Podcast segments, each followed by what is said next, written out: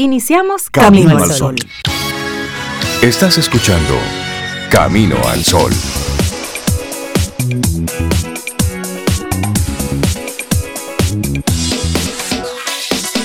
Buenos días, Cintia Ortiz, Obeida Ramírez y a todos nuestros amigos Camino al Sol oyentes.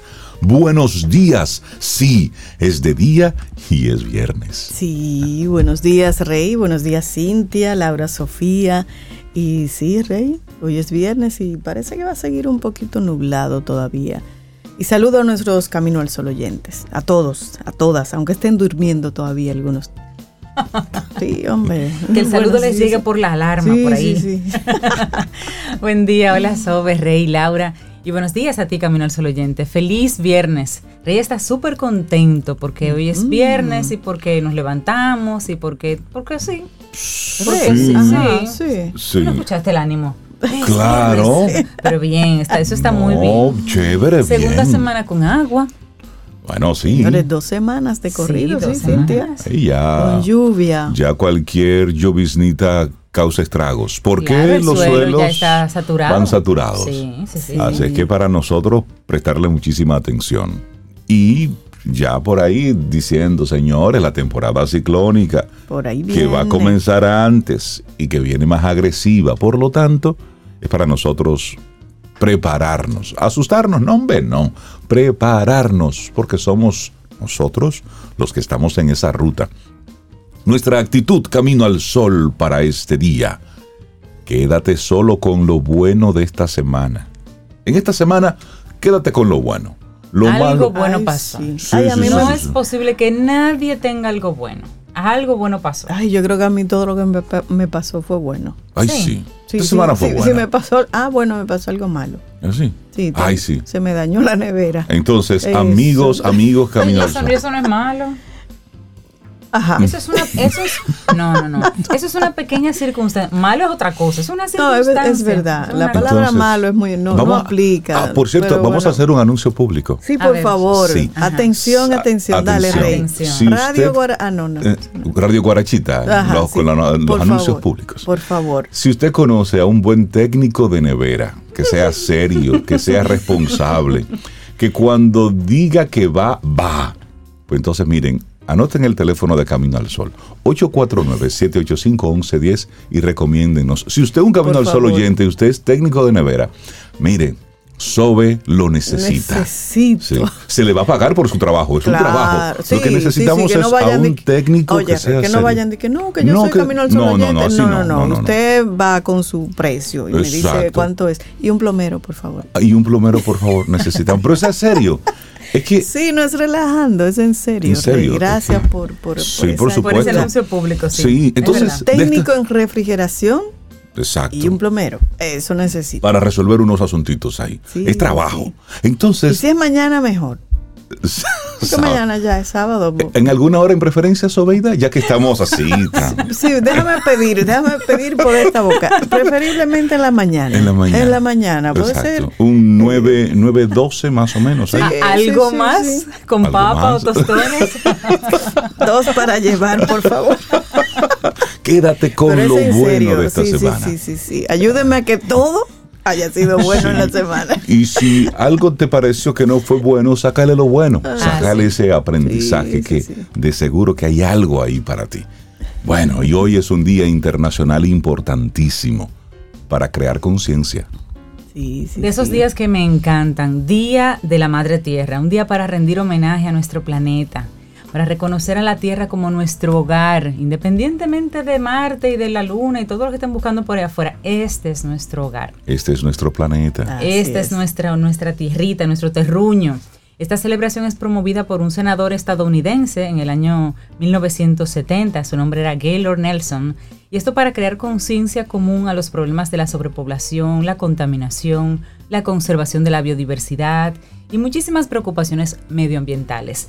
Hoy es el Día de la Tierra, pero todos los días es el Día de la Tierra. Así es, porque todos los días debemos cuidarla, añoñarla, limpiarla, o por lo menos no ensuciarla. Claro, y si nosotros imaginamos que este planeta en el que vivimos es nuestro vehículo en este universo, Sí, pues estamos montados como en una guagua. Estamos, exactamente. En traslación, claro. Entonces, y esto va rodando ¿eh? a cualquier velocidad posible. Entonces, de aquí no nos podemos bajar.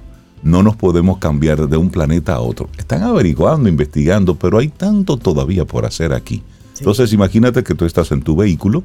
Si tú vas ensuciando, si tú vas comiendo y ensuciando, comiendo y ensuciando, llegará un momento en que o es la basura o eres tú dentro del vehículo. Entonces, si no le das mantenimiento, si no lo cuidas, ¿qué va a pasar con ese vehículo? Es lo que está ocurriendo con el planeta. Este es la única nave espacial que nosotros tenemos, la única. Entonces, vamos a cuidarla, porque cuando tú dices que esto es lo único que tenemos, es para que nosotros nos preocupemos. Sí, claro que sí, hay que preocuparse. En este, en este tema. Sí, sí, hay que preocuparse, porque lo que estamos haciendo es que estamos destruyendo. Miren, lo que ocurrió ahora en Semana Santa. En las la Gente, óyeme, es la una gente, vergüenza. La gente fue a disfrutar, no, la gente fue a, a destruir, a dejar todo eso lleno de basura, porque cuando tú vas a disfrutar entre comillas, pero dejas como resultado una estela de desorden, de, suciedad. Óyeme, ¿qué precio tan alto por usted simplemente sentir que lo está pasando bien? No, mentira. Es decir, eso es haciéndole daño. Y eso, si usted era de lo que estaba ahí, debe darle vergüenza vergüenza debe darle. Y, ahí eh, se, nota mucho más porque la cantidad de personas es mayor. Por supuesto. pero eso lamentablemente se da en muchos sí, en muchos escenarios. Tú vas a cualquier concierto, en cualquier lugar o a un encuentro familiar, por ejemplo, en el Mirador. Y en el Mirador es, es más controlado, la gente ahí va y recoge la basura, pero en muchos lugares eh, siempre hay personas que, dejan el desastre, yo no sé, pensando en quién es que lo va a limpiar. En quién es que lo va a recoger. Pero es yo eso. digo, ¿y en su casa? ¿Cómo será eso? No, igualito. Tú no puedes dar lo que no tienes. Ah. y eso es en lugares donde se concentran un día o un fin de semana o una semana un grupo de personas, pero en la cotidianidad, tú pasas, por ejemplo, por algún centro de comida y justo afuera hay tremendo zafacón lleno de moscas y la basura tirada. Pero lo que estaba ocurriendo, lo que estaba ocurriendo, hemos normalizado la basura. En el aeropuerto, lo que estaba ocurriendo no hace mucho, donde tú ibas al aeropuerto y eso era un mosquerío y un asunto. Y pero, por favor, ¿qué es lo que está pasando? Es decir, el tema medioambiental es algo importante, es algo que nos debe preocupar a todos. No voy a estar utilizando palabras bonitas, no, no, no, no. Eso nos tiene que preocupar para que nosotros actuemos en vías de consecuencia. Entonces, hoy es Día de la Madre Tierra, de la Pachamama, el único lugar donde hasta el momento se ha reconocido vida es aquí. Entonces, vida como nosotros la conocemos, con oxígeno que podemos respirar nosotros. Entonces vamos a cuidar esto. Vamos a cuidarlo porque es lo único que tenemos. Son las 7:12 minutos, es viernes. Tenemos invitados que como siempre nos aportan todos sus contenidos, toda su información, todo su saber. Así es que quédate con nosotros en estas dos horas para que arranquemos de buena forma este viernes 22 de abril del año 2022. 22-22. No puedes salir a jugar ningún palé. No tiene nada que ver abril 22 con el 2022, nada de eso. Resista. Guárdese esos 22 horas usted puede hacer algo chévere. Exactamente. 22, 22, 22. Las 22 horas Exacto. son las 10 de la noche. Ahí, usted hace algo chévere. Algo, sí. A las 10 y 22 usted hace algo chévere. Sí. Eso. me gusta. Esa, es buena onda. Laboratorio Patria Rivas presenta En Camino al Sol, la reflexión del día.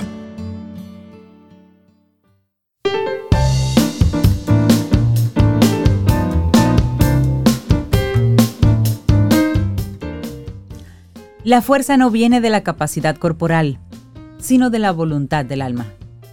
Mahatma Gandhi. Seguimos avanzando en este camino al sol. Gracias por estar con nosotros a través de estación 97.7 FM y caminoalsol.do. Nuestra reflexión para esta mañana. Nunca es tarde si el momento es bueno. Una frase viejita, viejita, pero tiene mucho, mucho poder. Mucha valor ahí. Y parece cada vez más aceptado que el tiempo se construye momento a momento acumulando experiencias que nos mecen y empujan por corrientes circunstanciales. El profesor de física y científico alemán George Lichtenberg llegó a decir que nada nos hace envejecer con más rapidez que el pensar incesantemente en que nos hacemos viejos. Ay, sí. si usted vive en eso, oiga, así como... Pensar que es tarde para algo es darle alas al nunca y matar oportunidades y vientos de cambio en diferentes ámbitos de nuestras vidas. Piensa que no es una cuestión a valorar en función del tiempo que nos queda en el día, en la semana o en la vida. Es algo que hay que valorar en función del momento en que nos encontramos. Así es, y las eternas cosas pendientes. Y en este punto, siempre podemos lamentarnos por el tiempo perdido, el ocio sacrificado o la afición abandonada. Todo ello puede generarnos cierta ansiedad, una ansiedad que nos lleve a rumiar pensamientos tales como no tenía que haberlo dejado, con todo lo que me costó, ¿cuándo saco el momento otra vez? Yo no debía hacer eso.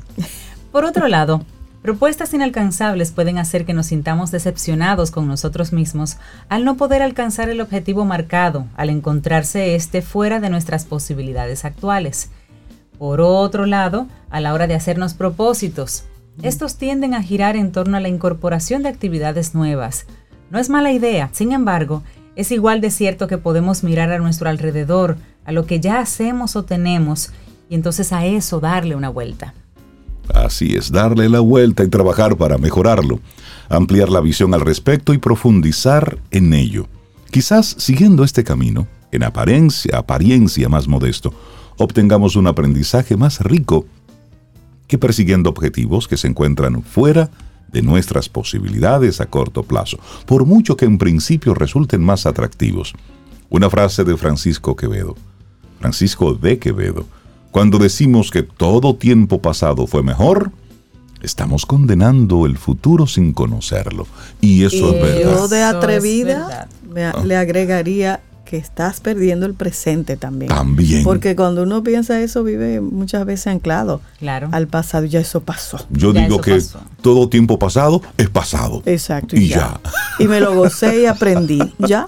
Punto. Pero hablemos de reinventar un momento conocido bueno, reinterpretar alguno de los elementos que ocupan nuestro día a día puede aportar mucho más cosas si cambiamos el prisma desde donde lo miramos. Y muchas veces el crecimiento no está tan lejos como pensamos. De hecho, simplemente cambiando la perspectiva desde la que miramos muchos de los elementos que ocupan nuestra vida diaria, como relaciones, conductas, objetos, podemos hacer grandes descubrimientos se pueden potenciar infinidad de capacidades y habilidades si cambiamos el enfoque.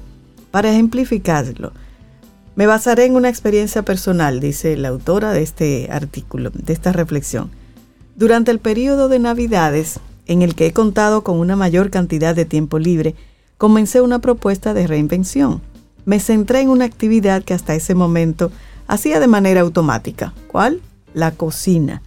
Con este cambio de perspectiva sobre una actividad que hacía sin conciencia, me di cuenta de que podía aportar a mi vida mucho más elementos que una rica y variada dieta. claro. y la cocina es un elemento que aunque motivante para algunos, puede ser una pesadilla para otros. Habitualmente lo reducimos a algo que nos sirve para socializar, para obtener nutrientes y para activar el gusto. Pero tras esto, hay otras posibilidades que no hemos explorado, dice ella, y que tuve la suerte de poner en práctica y mejorar. Y es que ella fue un poquito más allá de lo obvio. Claro. Dentro de cada actividad hay cualidades ocultas que pueden hacer que exprimamos ese momento. En su caso particular en la cocina, ella dice que descubrió varias de ellas. Y la primera fue la creatividad. Bueno, algo importante en la cocina es el cambio. Atreverse a imaginar nuevos platos, cocinarlos y probarlos esta ventaja la encontramos en esta disciplina. Es cierto que en algunas ocasiones es mejor ceñirse a una receta en concreto, especialmente en repostería, pero eso es una parte del proceso. Piensa que este no finaliza hasta que no encuentre en paladar que no desguste, hasta que tú no puedes degustar ese plato. Así, por ejemplo, podemos entonces desarrollar nuestra imaginación a la hora de crear una disposición de elementos o simplemente decorar aquello que hayamos hecho. Otra frase antes de la segunda, que es la disciplina, dice Paul O'Grady. Cada semana hay un desastre en mi cocina. La alarma de incendio suena varias veces, pero eso no me impide ser aventurero.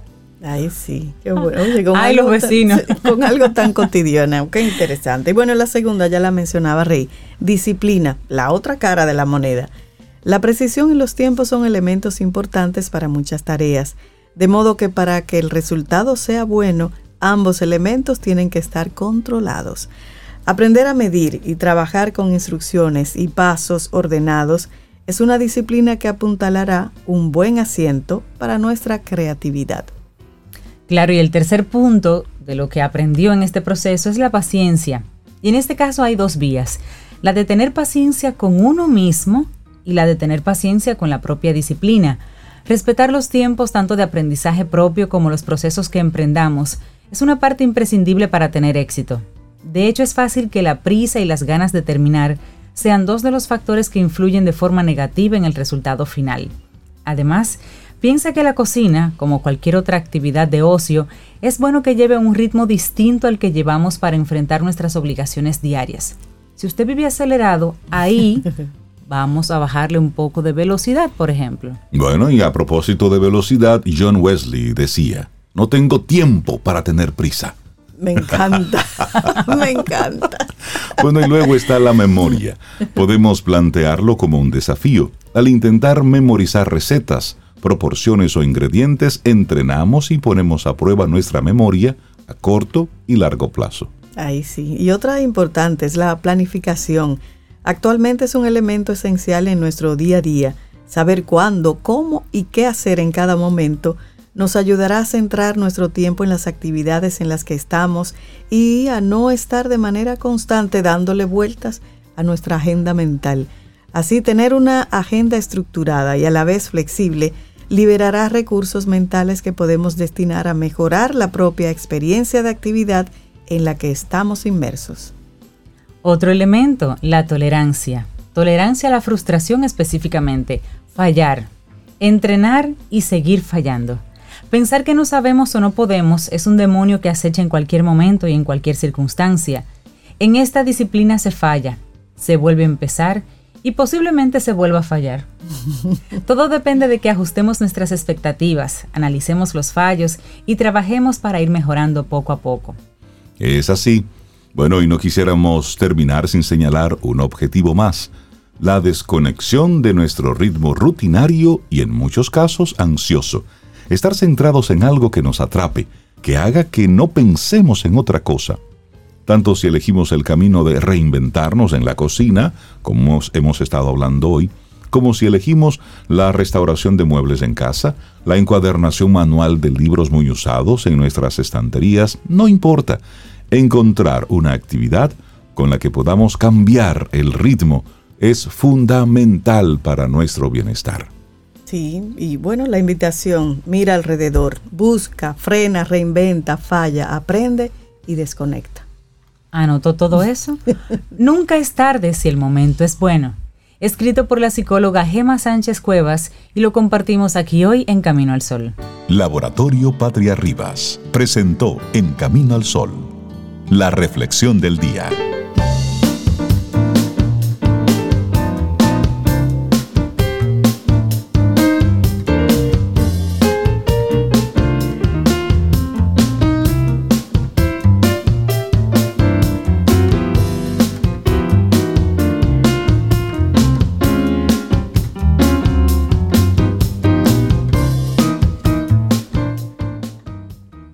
Aunque nada cambie, si yo cambio, todo cambia. Marcel Proust. ¿En serio? Sí. Sí, Sí, sí. eso es así. El prisma, ya el prisma cambió. Ah, el prisma cambió. Bueno, y, y- y yo quiero que Sobe nos cuente así brevemente Ay, ay, ay. de una experiencia que ella tuvo en el día de ayer. Sí, bueno, habíamos invitado desde Camino al Sol a nuestros Camino al Sol oyentes al concierto de las flores, el concierto que Alaima González, primera flauta de la Sinfónica Nacional, eh, organiza cada año, pero este era concierto en las flores en el Botánico, en el Jardín Botánico Nacional. Y su invitado especial esta vez era Néstor Torres. Señores, qué maravilla de concierto. Por la lluvia, eh, inicialmente iba a ser afuera, al aire libre, en el Jardín Botánico, que a propósito está precioso. Sí. Sí, sí, sí, vayan a pasear por ahí.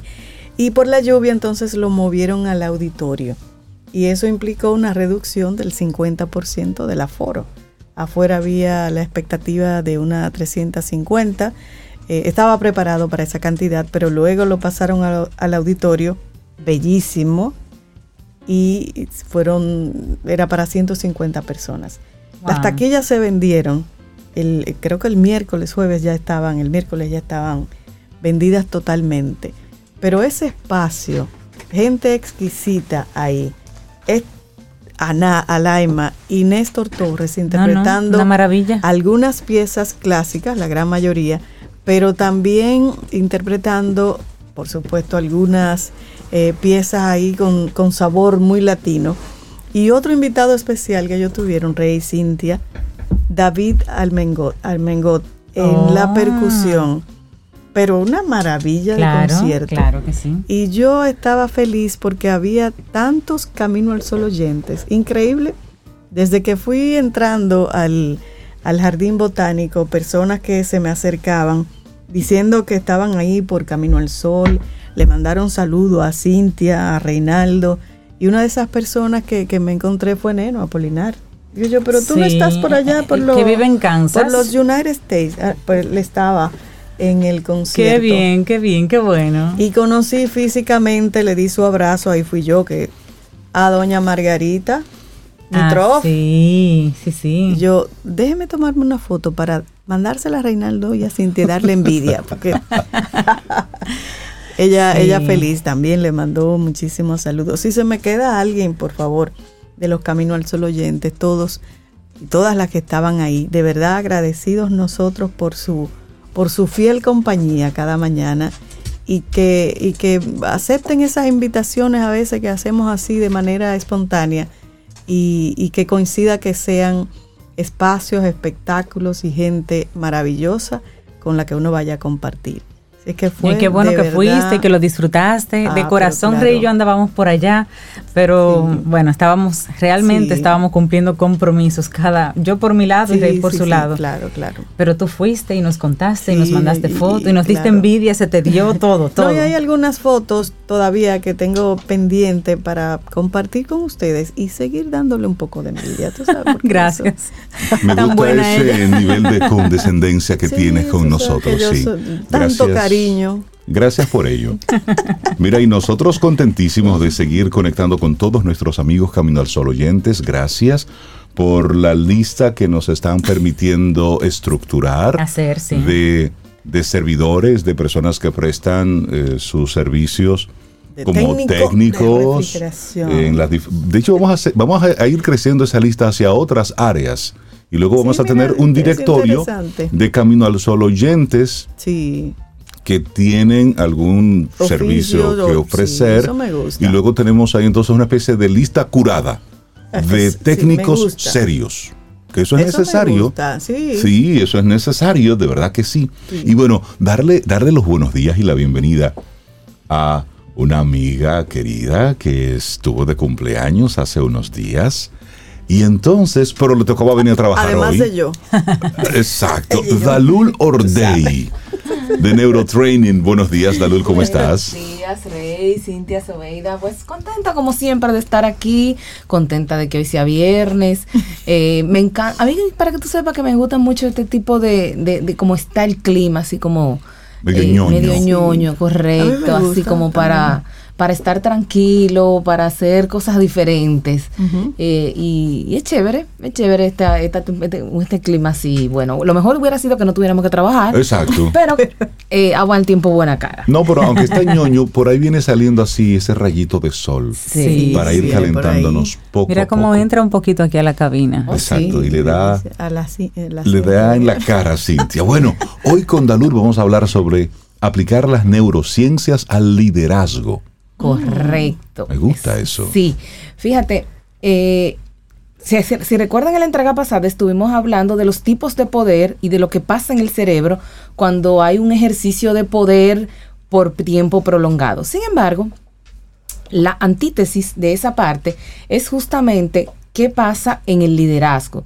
Si recordamos, cuando hablamos de liderazgo, estamos hablando de aquellas personas que de alguna manera tienen una posición de influencia, de, eh, digamos que un poco de poder, pero esa influencia y ese poder viene validado por las personas que están en su entorno. Entonces, ¿qué hace de diferente que esta persona, independientemente tenga una posición eh, jerárquica mayor o menor, pueda ejercer un liderazgo, pueda tener un- una mayor eh, capacidad de influir y de movilizar a otras personas.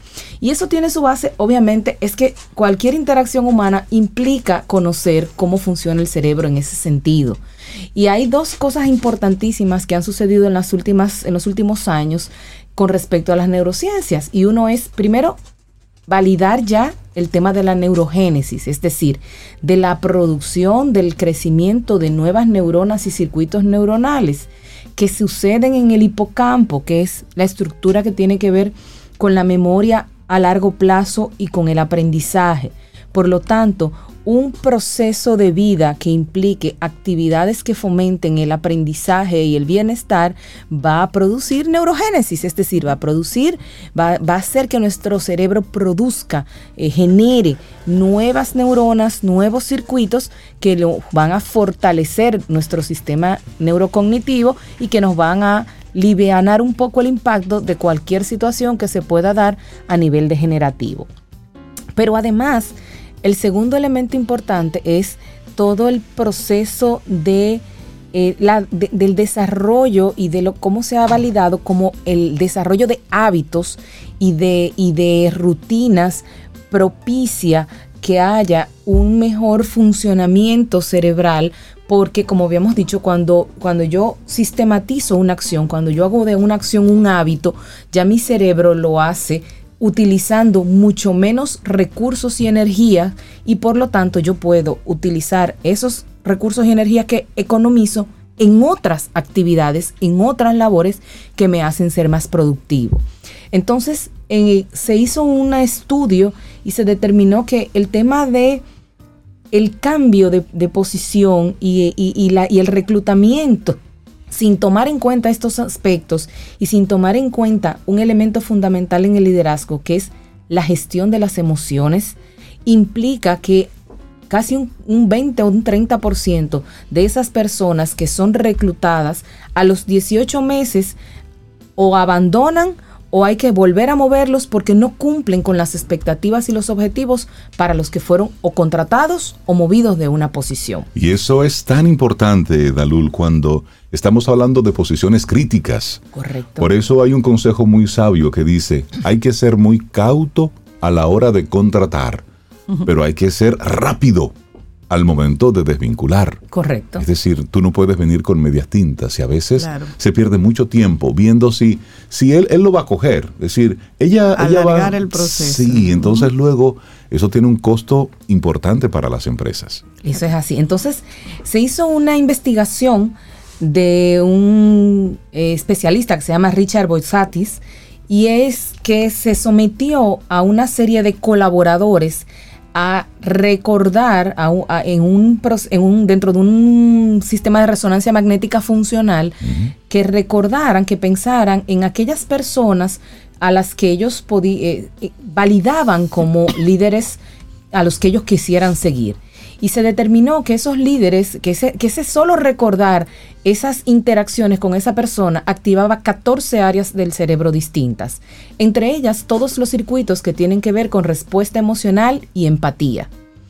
Y se hizo el ejercicio contrario. Piensa en una persona que aunque usted tenía que de alguna manera obedecer y seguir o, o- o- o acatarse a sus, a sus eh, órdenes o mandatos, no lo hacía de una, en una manera positiva. Y esa, cuando se hizo ese, ese ejercicio, solamente se activaron seis áreas del cerebro, que son aquellas que tienen que ver precisamente con responder de manera, digamos, un poco automática y inhibe entonces que se activen esas áreas del circuito emocional. Entonces, ya por ahí tenemos un, primer elemento básico cuando hablamos de neurociencias aplicadas al liderazgo y es el tema de poder gestionar adecuadamente las emociones en mí y en el equipo con el que me vinculo. Eso no significa que yo voy a ser necesariamente el pana de todo el mundo, ni que voy a ser permisivo, ni nada por el estilo, sino que eso lo que va a lograr es que el entorno de trabajo, el entorno laboral, sea un entorno empático y eh, situacionalmente, en sentido general, agradable para realizar el trabajo. Entonces, cuando eso sucede, la, productividad aumenta. Cuando yo me siento cómodo, cuando yo me siento bien, cuando no me siento amenazado, que es una de las cosas que sucede cuando la persona no ejerce ese liderazgo tomando en cuenta a la otra persona como persona y no como una pieza para realizar una actividad o obtener un objetivo, entonces esa productividad cambia, aumenta. Otro elemento importante que toma en cuenta el líder es el entorno físico. No tenemos que tener la oficina más lujosa, pero tenemos que tener un espacio agradable para nosotros y para los demás. Hay gente que tienen unas oficinas que parecen de Wall Street en la Quinta Avenida y cuando usted sale de esa oficina hacia el resto, tú dices, pero salir. Sí, no se corresponde. no, no, no es correspondencia. Entonces, no tiene que haber cosas ni caras, ni tiene que haber, tiene que haber un ambiente agradable. agradable. Y para que sea un ambiente agradable, es un ambiente que debe estar ordenado, limpio, bien pintadito. Mira, y eh, eso. y, eso es tan simple hacerlo. Y todo es, y es que todo comunica, Dalul. Eso es, por ejemplo, cuando en una empresa tú tienes pocos parqueos. Entonces, como jefe, porque usted es el jefe, usted tiene el mejor parqueo. Es decir, ya tú estás viendo el posicionamiento mental que tiene esa persona. Cuando, si hay pocos parqueos, lo lógico, como lo hacen otras culturas, es que tú dejes esos tres o cuatro parqueos para los clientes, por ejemplo. ¿Por qué? Y que tú te pares por ahí, que, pasas el día entero ahí ya. Por ahí, no tener tú el mejor parqueo. O si tú eres el líder, la oficina, como tú muy bien decías, la más grande, la más lujosa Óyeme, tú necesitas es que eso funcione. Correcto. Esa, eso además, a propósito de la productividad, luego, en su caso, usted tiene, hágase usted ahí su oficina de Wall Street, pero en la parte laboral, porque todo eso le comunica a los, a, los, colaboradores, cuál es tu posicionamiento mental. Hay, una, hay algo en la, en la cultura japonesa, si mi memoria no me, no me falla, que el primero que llega, al parqueo se ubica en el lugar más lejano del parqueo y van dejando los parqueos más cercanos al edificio para los que llegan más tarde. Claro, para que le tome menos tiempo entrar. Claro. Qué, detalle. ¿Eh? es un país europeo. Es un país europeo. es un país europeo que hace eso. es Suiza, pero, es un país europeo. Pero ay. Eso es lindo. Y por ejemplo, los japoneses, sí, ellos hacen que el asiento más próximo o más alejado de la puerta es el del más nuevo. El novato se sienta allá al fondo y el que está más cerca de la puerta es el que está próximo a jubilarse.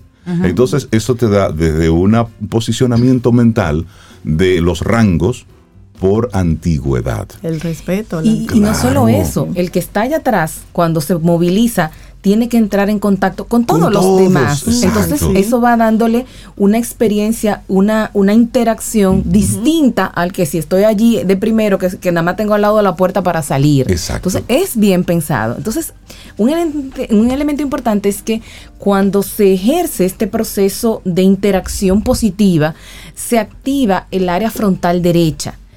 Si recordamos, en el lóbulo frontal están es el centro de las funciones ejecutivas.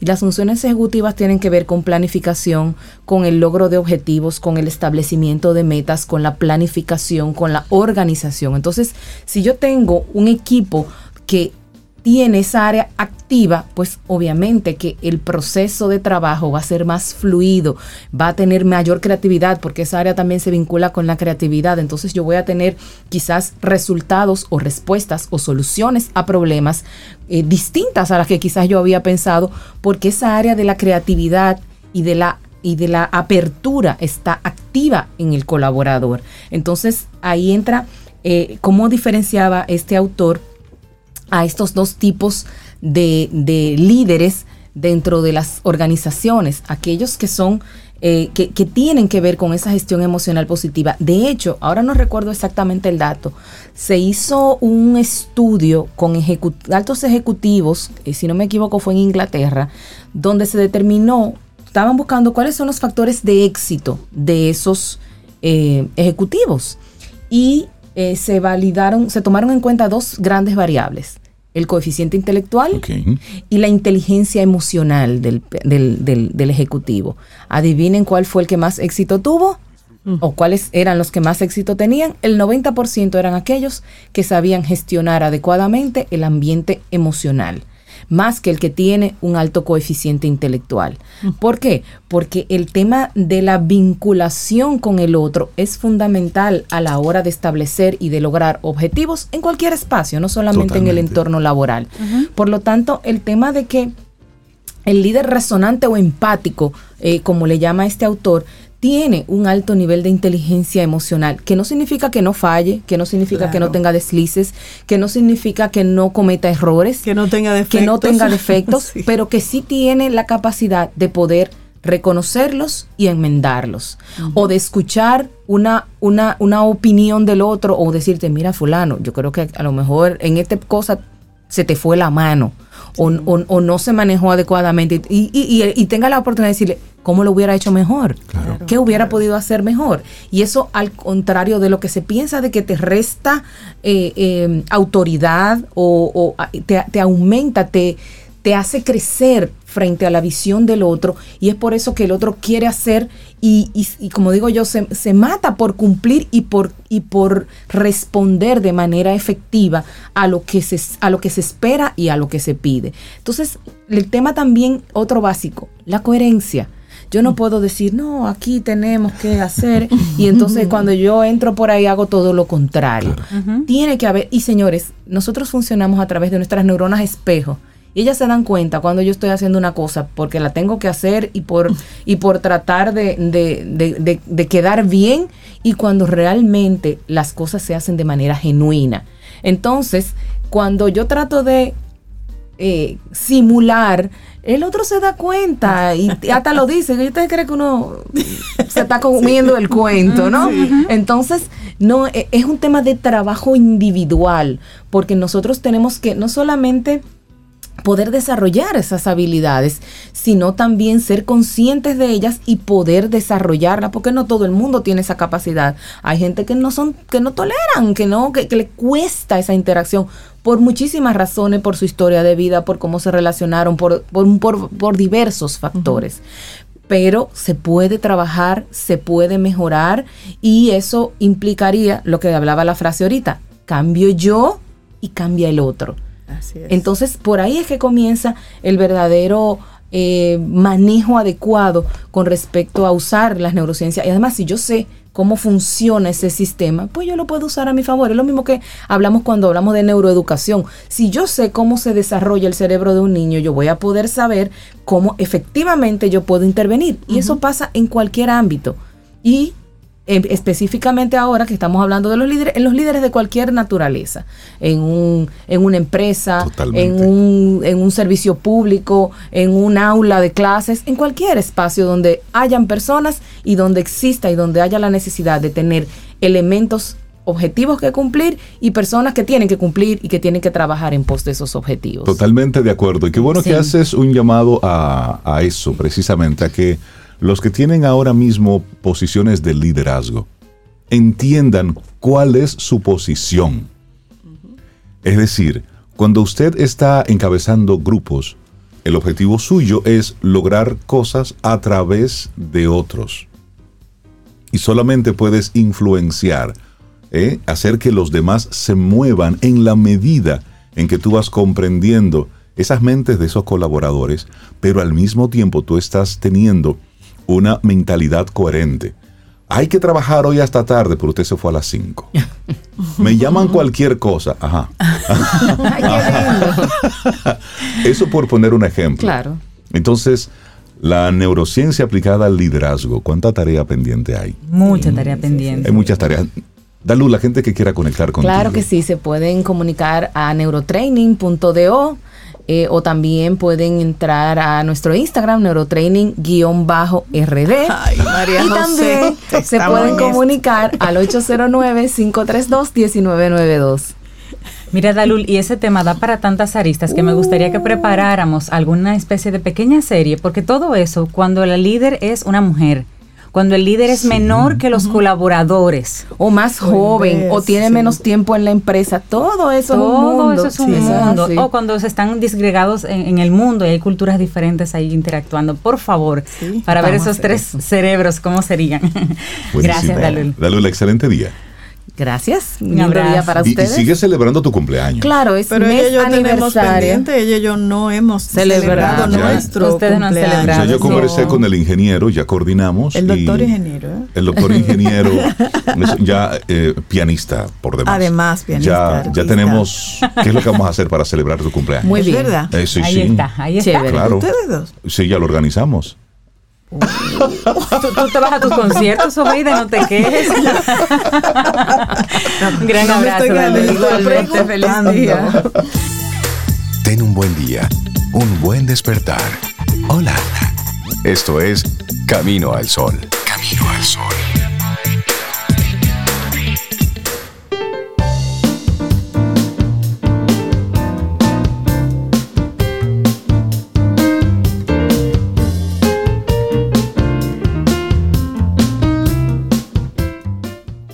Y quien pregunta aprende con Escuela Sura es un espacio auspiciado por Seguro Sura República Dominicana para traer conocimiento a nuestros Camino al sobre temas de tendencia en el mundo actual y personas que buscan abrir la mente a otros temas, a otras realidades. Espera la próxima entrega para que veas, escuches el tema que ya estamos preparando para ti. Quien pregunta aprende con Escuela Sura. Y vamos avanzando en este camino al sol. Muchísimas gracias por estar ahí conectados con nosotros a través de las diferentes vías, en especial estación 97.7 FM y luego caminoalsol.do. Esa es nuestra página web. Entra caminoalsol.do. Ahí tenemos los pasados programas, entrevistas, comentarios, algunos escritos que hacen nuestros colaboradores. Caminoalsol.do. Bueno, y hoy es el Día de la Tierra y el Día del Libro es mañana. Entonces, ¿qué les parece si hacemos una combinación de tierra, el Día de la Tierra, con el Día del Libro y hablamos de literatura ecológica? Ay, qué buen título, qué lindo. Entonces, ¿con quién vamos a estar hablando sobre esto? Bueno, pues con Daniel Abreu, quien es nuestro colaborador oficial, experto en estos temas. Daniel, Él es un buenos días. Eco colaborador. Un nuestro Me eco gusta colaborador. eso. Daniel, buenos días, ¿cómo estás? Buenos días, maravillosamente bien. Eh, pues muy feliz siempre de estar compartiendo y hoy, que es un día importante, todos los días son importantes para los temas ambientales, más hoy a nivel mundial se hace especial conciencia del estado en el que está nuestro planeta, que sabemos que hay mucho trabajo pendiente Mucho. y eh, una de las vías para avanzar es precisamente en la educación. Y una herramienta muy grande de la educación ha sido y sigue siendo la literatura. Eh, entonces, la literatura es una herramienta y también a propósito de que eh, mañana que se celebra el Día del Libro también inicia la Feria del Libro eh, organizada por el Ministerio de Cultura de República Dominicana, coincidiendo con esta gran celebración. Y quiero destacar eh, esta rama de la literatura, que es la literatura ecológica, que tiene dos vertientes, que es libros y obras literarias cuyo contenido tiene que ver con problemáticas, con generar conciencia de temas ambientales y libros cuya impresión, la forma como han sido impresas, el papel, la tinta, sea de una manera ecológica. Que ojo, no siempre coincide. Hay libros que, cuyo contenido es eh, ambiental y, para generar conciencia ambiental. Pero... Pero la impresión no lo es por una razón muy sencilla, que todavía el día de hoy imprimir de manera ecológica, es decir, ya sea, por ejemplo, en papel reciclado o eh, en papel que tenga una certificación de haber sido gestionado de manera más responsable, es más costoso. Eh, y yo quiero dar una primicia eh, aquí en Camino al Sol como se merece. A ver, a ver. Y es que mi compañera Yala y un servidor, Daniel, hemos creado un libro familiar infantil ilustrado ecológico. Wow. Y lo vamos a estar presentando por primera vez mañana en Galería 360. Va a ser una actividad de calentamiento porque eh, eh, a mediados de mayo vamos a tener ya una puesta en circulación que obviamente vamos a dar más detalles más adelante. Entonces, eh, ha sido un proceso de años de llegar a desarrollar esta obra y nosotros no planeábamos hacer esta actividad mañana, sino todo se ha dado, nos invitaron, fruto del Día del Libro, el Día de la Tierra precisamente, eh, una persona muy cercana a nosotros que, está en Galera 60 que sabe de nuestra obra, porque eh, esta ha sido la intención que nosotros eh, hemos tenido de demostrar con, con nuestro propio trabajo que es posible hacer una obra literaria que sea ecológica a nivel de contenido y a nivel de edición. Esta obra se llama Kai y la canción de la Madre Tierra. Y es una historia que tiene que ver con un niño que está obsesionado con la tecnología, que es algo ya cada vez más común en nuestra sociedad, y, y cada vez de niños más pequeños. Y eso lo podemos nosotros eh, confirmar en nuestro propio hogar. Y eh, este niño, que es un niño de ciudad, obsesionado con la tecnología, se pasa una temporada en el campo con sus abuelos y su abuela queda enferma y él tiene que salir a la naturaleza a buscar una planta que ayude a sanar a su abuela. Eh, y en ese proceso, cuando llega al lugar donde la abuela le dijo que tenía que encontrar la planta, se encuentra que esa montaña donde debía estar la planta está totalmente deforestada, no queda una mata. Y a partir de ahí pues empieza la aventura, animales se le presentan, que los, los va, lo va guiando, dándole sabiduría para sus próximos pasos y que pueda encontrar esa, esa sanación para su abuela, que al final termina siendo también un proceso de aprendizaje y de liberación para el mismo niño, que aprende a conectarse con la naturaleza y a eh, encontrar una relación más balanceada con eh, con la tecnología. Entonces, una experiencia, y, por qué, eh, porque una cosa es cuando uno lee de, alguien que, que, o sabe de alguien que hizo una impresión, a mí no me había tocado yo mismo tener que producir una edición completamente ecológica, lo había intentado en otras ocasiones, eh, en ediciones que eran financiadas por otras instituciones, y logré hacer algunas cosas ecológicas, pero en este caso eh, nosotros autoeditamos el libro y teníamos, digamos, como que el control editorial completo. Entonces, nosotros logramos eh, encontrar una imprenta. En República Dominicana no la encontramos, eh, así que tuvimos que buscar en otros países. Encontramos una imprenta en Taiwán. Wow. Que nos proveía, nos proveyó de hecho, de papel certificado de manejo de bosque responsable. Entonces, eh, es bueno que los caminos oyentes sepan de que hay una enorme cantidad de variedad de tipos de papel. Eh, y este papel lo que quiere decir es que hay una empresa que se encarga de garantizar y certificar que ese papel se ha sacado de un lugar que eh, los árboles que tumban para producir papel los vuelven a sembrar. Es, es un manejo sostenible de papel. Entonces, por ejemplo, este papel está certificado que viene de una fuente de esta manera. Qué bueno. Ah, Daniel, en esa misma línea, ¿qué otra característica tiene ese papel? ¿Es diferente? ¿Tiene un color diferente? ¿Tiene un manejo diferente? Una textura diferente. No, no. De hecho, el papel, el papel a nivel de calidad, a nivel, a nivel visual, eh, no hay forma de uno solamente viéndolo, de saber el papel que es más fácil de reconocer es el papel reciclado. Ok. Que algunas personas lo han visto, que el papel reciclado tiene como un colorcito más, más crema, eh, Ujú. tiene como a- a- a- algunas, eh, a veces tiene como, a- como a- algunas figuritas que quedan. eh, el tema del papel reciclado, que es, digamos, un es una opción ecológica, pero el papel reciclado consume más energía y más agua imprimirlo que el papel normal. Entonces, por lo tanto, en el proceso, Mm. pues, lo que se recupera se pierde.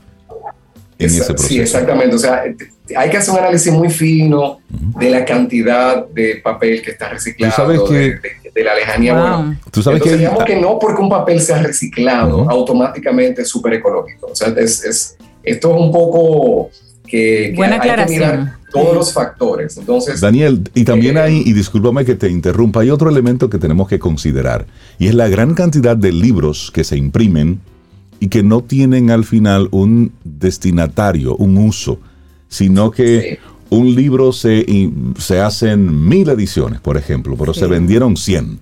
Tú tienes ahí 900 eh, impresiones, 900 libros que tuvieron un costo, un costo ecológico, tuvieron un costo financiero y a lo mejor lo que va es para la basura O a Entonces- quemarse. O a quemarse. Y hay otra, otra forma. Yo conocí una, el caso de, una, de unos editores que tú compras un libro y ellos lo imprimen cuando tú lo compras. A eso a mí me gusta. sí. A mí, eh, para Eso mí eso mí es una forma gusta. también Sí. eh, amigable con el planeta, aunque utilicen papel convencional, pero solamente utilizan lo que. De hecho, necesitan. en, en Amazon hay. Claro, eso, eso es impresión a demanda. Que Sí. eh, y, y gracias, Rey, por, por traer estas alternativas, porque ahora que de- desde hace unos años que hay cada vez más opciones para leer libros de manera digital. Exacto. Sí. También es una opción que, digamos, que evita que los libros se impriman. Claro, no es 100%, hay, digamos, hay equipos que son especializados para leer libros de manera digital que tienen un costo de materiales eh, y que de por sí, más si es una persona eh, o si ese aparato lo va a usar varias personas, una familia, entonces realmente es una opción que permite que no sea necesario eh, eh, imprimir tantos libros. En el caso nosotros encontramos eh, una alternativa adicional a solamente el papel y es la tinta. La tinta con la que se suele imprimir la mayoría de, de libros tiene una serie de químicos que tienen algunos efectos nocivos. Parte de la tinta viene del petróleo y eh, nuestro libro ha sido impreso con tinta vegetal de soya. Eh, hasta donde nosotros Wow. sabemos Interesante. eh, y estamos investigando, es el único libro que nosotros conocemos dominicano que sepamos que ha sido impreso con esta tecnología de tinta vegetal de soya. Es una tinta, es una, es una tecnología asiática muy poco conocida en esta parte del mundo. Por ejemplo, en Estados Unidos es difícil de, de encontrar, no es, no es que no exista, existe, pero te la ofrecen muy pocas imprentas. Y lo que es interesante, y que para mí, yo no la conocía, honestamente, yo, no, yo como nunca, de, de verdad, yo nunca había visto un libro impreso con esa eh, tecnología. Nosotros nos aventuramos a imprimirlo, confiando que iba a quedar bonito. Exacto. Y la sorpresa es que la tinta vegetal de soya tiene la misma calidad o más calidad visual que la tinta tradicional que conocemos. Sí. O sea, aparte que es una tinta vegetal, eh, no pierde nada de calidad. Y nuestro, en nuestro caso es un libro ilustrado, es un libro Ujú. que eh, fue ilustrado por el artista plástico dominicano Limber Vilorio. Oh. Entonces, oh, caramba. es un libro que necesita, o sea, usted se puede imaginar, la, y quienes conocen la obra de Limber Vilorio saben la, la paleta de colores, él maneja Sí. básicamente todos los colores. Sí. Y, este, y este libro eh, usa toda la paleta de colores completa. Eh, entonces, aquí comparto esta buena noticia de que existe una, una tecnología alternativa más ecológica que no pierde calidad de impresión. Y encima de eso, eh, el barniz con el que se ha impreso el libro es un barniz a base de agua y no a base de aceite, que la mayoría de aceites son a base de eh, hidrocarburos, de petróleo.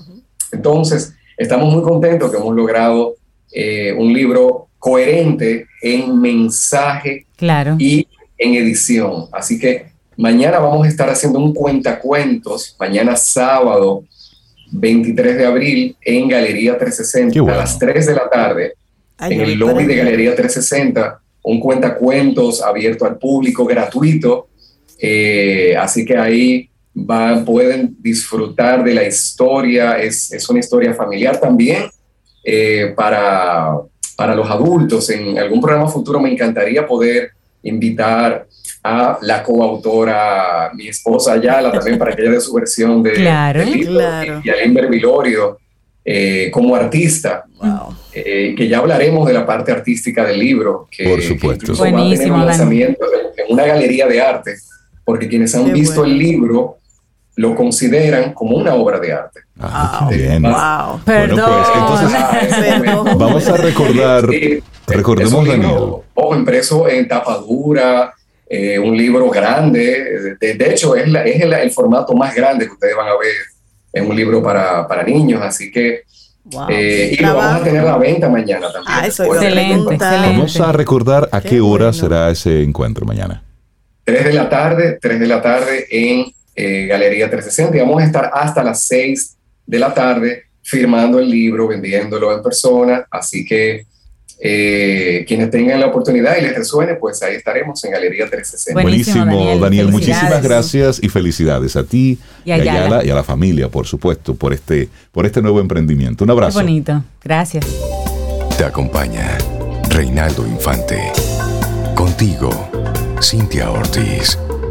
Escuchas a Sobeida Ramírez. Camino al Sol.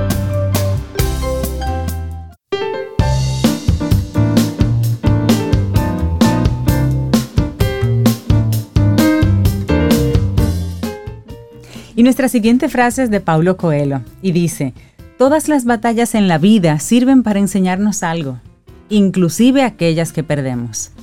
Así es, y qué bueno es reírse temprano en la mañana así a mandíbula batiente.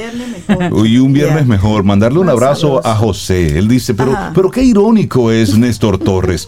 Titula ese tema musical como tambora. No obstante, ese instrumento no se oye en ninguna parte. ¡Oh Dios! José, un abrazo. Una recomendación, viva la vida. Es que Néstor Torres es flautista. Él no es tamborero. Titula eso como tambora. Pero hay una tamborita al principio. Pero yo pienso que entra eso con es una para jugar con pero, nosotros. Pero está chévere, pero José. Está bien. Si le gustó, eso es lo que está bien. y si no le gustó, también. Sí, qué bueno, qué bueno que nos compartes todo esto a través del 849-785-1110. Y bueno, conectar en este momento con Nancy Urbáez y con Frederick Abreu Urbáez para hablar de Viva la Vida. Esto es una exposición. Buenos días y bienvenidos. ¿Cómo están? Todo bien, muchas gracias. Gracias por invitarnos. Bienvenido, Bienvenidos Frederick. ambos. Y Nancy, buenos días. Buenos días a todos. Ah, que están ahí. que están muy cerquitas ahí, eh, Nancy y Ah, Frederick. sí, sí. Conversando Madre con... e hijo. Así es. Exacto, se ponen ahí juntitos y los escuchamos. Y ahí los- Ahí está muteado, vamos a. Ya. Ahí sí. Sí, vamos a dejar que Frederick hable porque es su evento y yo solamente estoy acompañándolo para cualquier situación logística. Gracias por la oportunidad y Claro. vamos adelante. Claro que Qué sí, bueno, gracias. qué bueno. Muy bien. Pues Frederick, gracias cuéntanos un poquito acerca de esta exposición que se llama Viva la Vida, que por eso mencioné ahorita, no, pues que viva la vida. Son dibujos, grabados y pinturas. Cuéntanos de esta exposición tuya. Bueno, es una exposición muy. Es la primera que voy a dar de- en toda mi vida artística. Ahí mo- mo- tenemos muchos tipos de arte, desde muchos tipos de pintura, muchos dibujos de animales principalmente, y también grabados. Impresiones hechas detalladamente en, un material con, con, la tin- con tinta. Mm. Muy similar a bueno. la impresión, pero un poco más viva. Ah. Excelente. Frederick, ¿y en qué te inspiras para, para dibujar, para crear? Como muchos nos inspiramos de todo, de todo lo que estamos a nuestro alrededor. Puede ser de, nuestra, de un familiar nuestro, también de la misma naturaleza o incluso en lo más pequeño y tú le das forma. Ah, qué bonita Mm. respuesta. Qué lindo. Así es. Bueno, y esto lo vas a tener en el Centro Cultural Pereyó. ¿sí? En, en la sala Guiberto Hernández Ortega. Y va a ser este próximo viernes 29 a las 6 de la tarde. Eh, esperamos que todos puedan acompañarnos. Eh, Frederick realmente tiene eh, una inspiración, eh, tiene el deseo de inspirar a los jóvenes pintores para que se animen a eh, compartir su arte y de esta forma se pueda compartir con otra persona y también especialmente a la población con algún tipo de discapacidad, autismo, que desee mostrar que no importa las barreras, no importa los obstáculos, se puede lograr. Y queremos eh, que todos se animen a acompañarnos y a celebrar el éxito en este momento que estamos logrando. Claro Oye, que sí. Óyeme, qué bien. éxito. ¿Es esta la primera exposición de Frederick? ¿Viva la vida?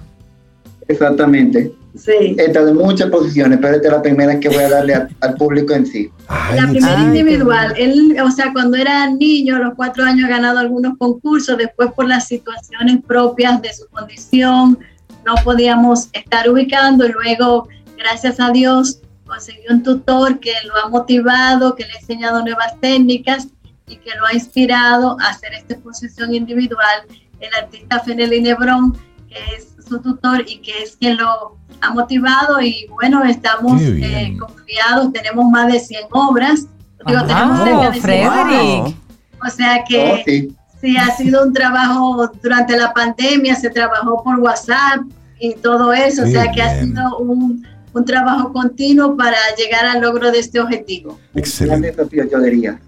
Qué bueno, pues eh, recordar que este viernes 29 de abril a las 6 de la tarde en el Centro Cultural Pereyó, Viva la Vida. Esa es la exposición de Frederick Abreu Urbáez, dibujos, grabados y pinturas. Desearte, Frederick, muchísimos éxitos. Ay, y que esta sea la primera exposición de muchas. Y por supuesto, gracias por haber estado con nosotros aquí en Camino al Sol. Esperamos para el placer es acompañarnos. mío. Gracias por invitarme. Gracias a ti, Frederick. Que les vaya muy bien. Felicidades, Frederick. Así es. Muchas gracias.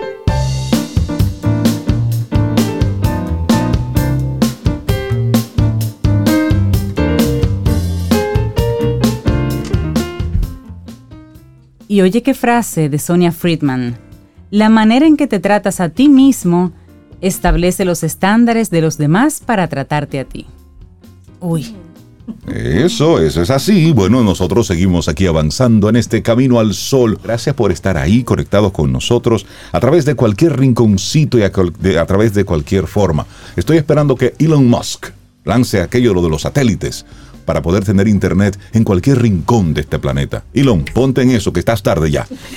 Darle los buenos días y la bienvenida a quién? Bueno, a una mujer que el miércoles en la tarde llegó yo al Teatro Nacional como a las 5 de la tarde para el ensayo de un evento que había en el día de ayer.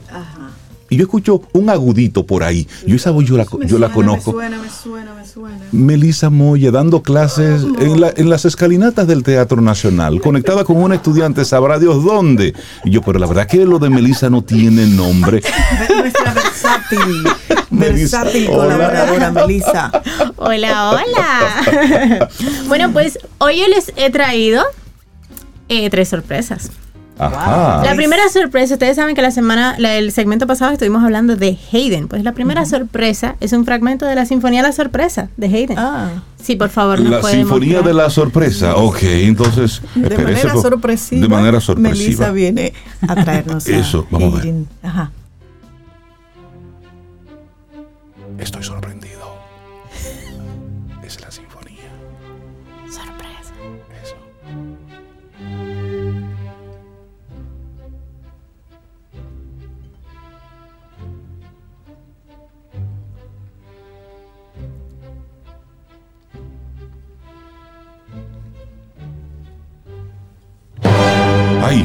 Me asusté, me sorprendí.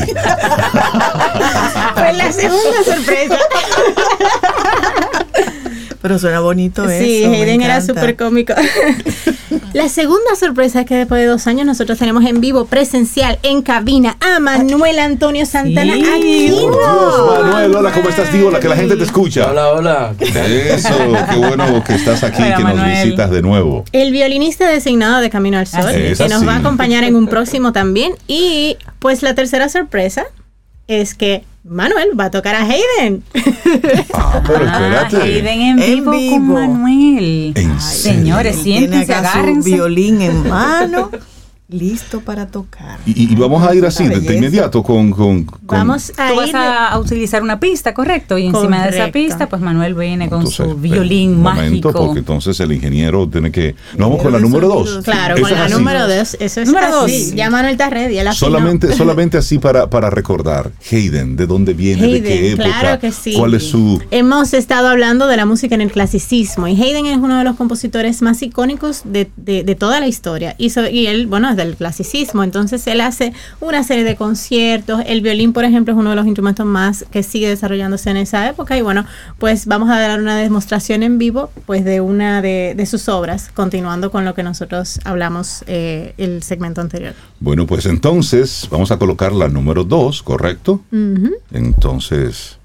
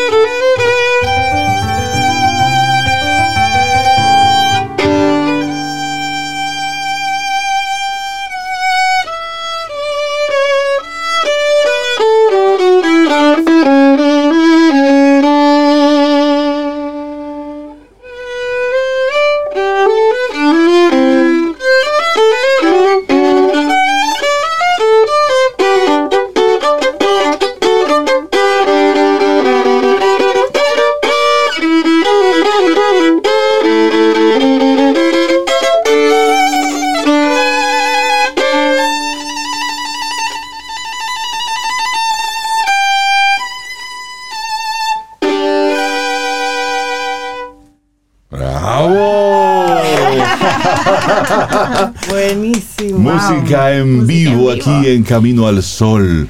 Óyeme, qué regalo. Aquí. Valió, valió la pena eh, la espera, valió el esfuerzo, la espera. Manuel, muchísimas gracias por regalarnos tu arte como siempre lo haces de forma tan, tan bonita. En el violín Manuel Santana. Él es el violinista oficial de Camino al Sol. Conocido como Antonio Aquino, porque él se llama Manuel Santana Antonio, Antonio Aquino, Aquino. pero su nombre artístico. Ok. no, ya las redes se cambiaron. Eh, pues con Manuel nosotros abrimos el tema del violín en el clasicismo, porque ya el próximo segmento vamos a estar hablando sobre el desarrollo del violín en el clasicismo. Esto que nosotros escuchamos eh, fue el concierto en Sol Mayor de Haydn, el número 2, y eh, es un, el concierto para violín. Entonces, eh, este hermoso instrumento vamos a conocer un poquito más de él en durante el clasicismo. Buenísimo. Y de esta forma llegamos al final. Melissa, Qué muchísimas buen gracias. Buenísimo. Esto fue, Melissa. Eso fue Melissa es mágico, brillante. maravilloso. Antonio Manuel Santana, violinista, muchísimas gracias. Antonio Manuel, muchísimas gracias. Antonio Hermoso siempre. Bueno, y así nos vamos, señores. Son Señores, las que 9 de la mañana del viernes 22. Eso. Dice la Constitución que nos vamos a esta hora. Exactamente. Entonces, si el universo sigue conspirando, si usted quiere y nosotros estamos aquí, tendremos un nuevo Camino al Sol el próximo lunes. Pasen un buen fin de semana. Yo haré mi esfuerzo por pasar un buen fin de semana. Ah, yo lo voy a pasar. Exacto. Y hoy estamos a 22 de abril del año 2022. Entonces, hoy a las 10 y 22, 22, minutos, 22, 22, sí. trate de hacer algo, Algo, interesante. sí, sí. No sé, no sé, aunque sea. Bueno, y mañana recordar que comienza la Feria del Libro. Que se den su cita por allá. Zona ya saben que vayan en vehículos compartidos o algo así, porque Ay, saben cómo se pone la zona. Nosotros Pero estaremos por allá el domingo.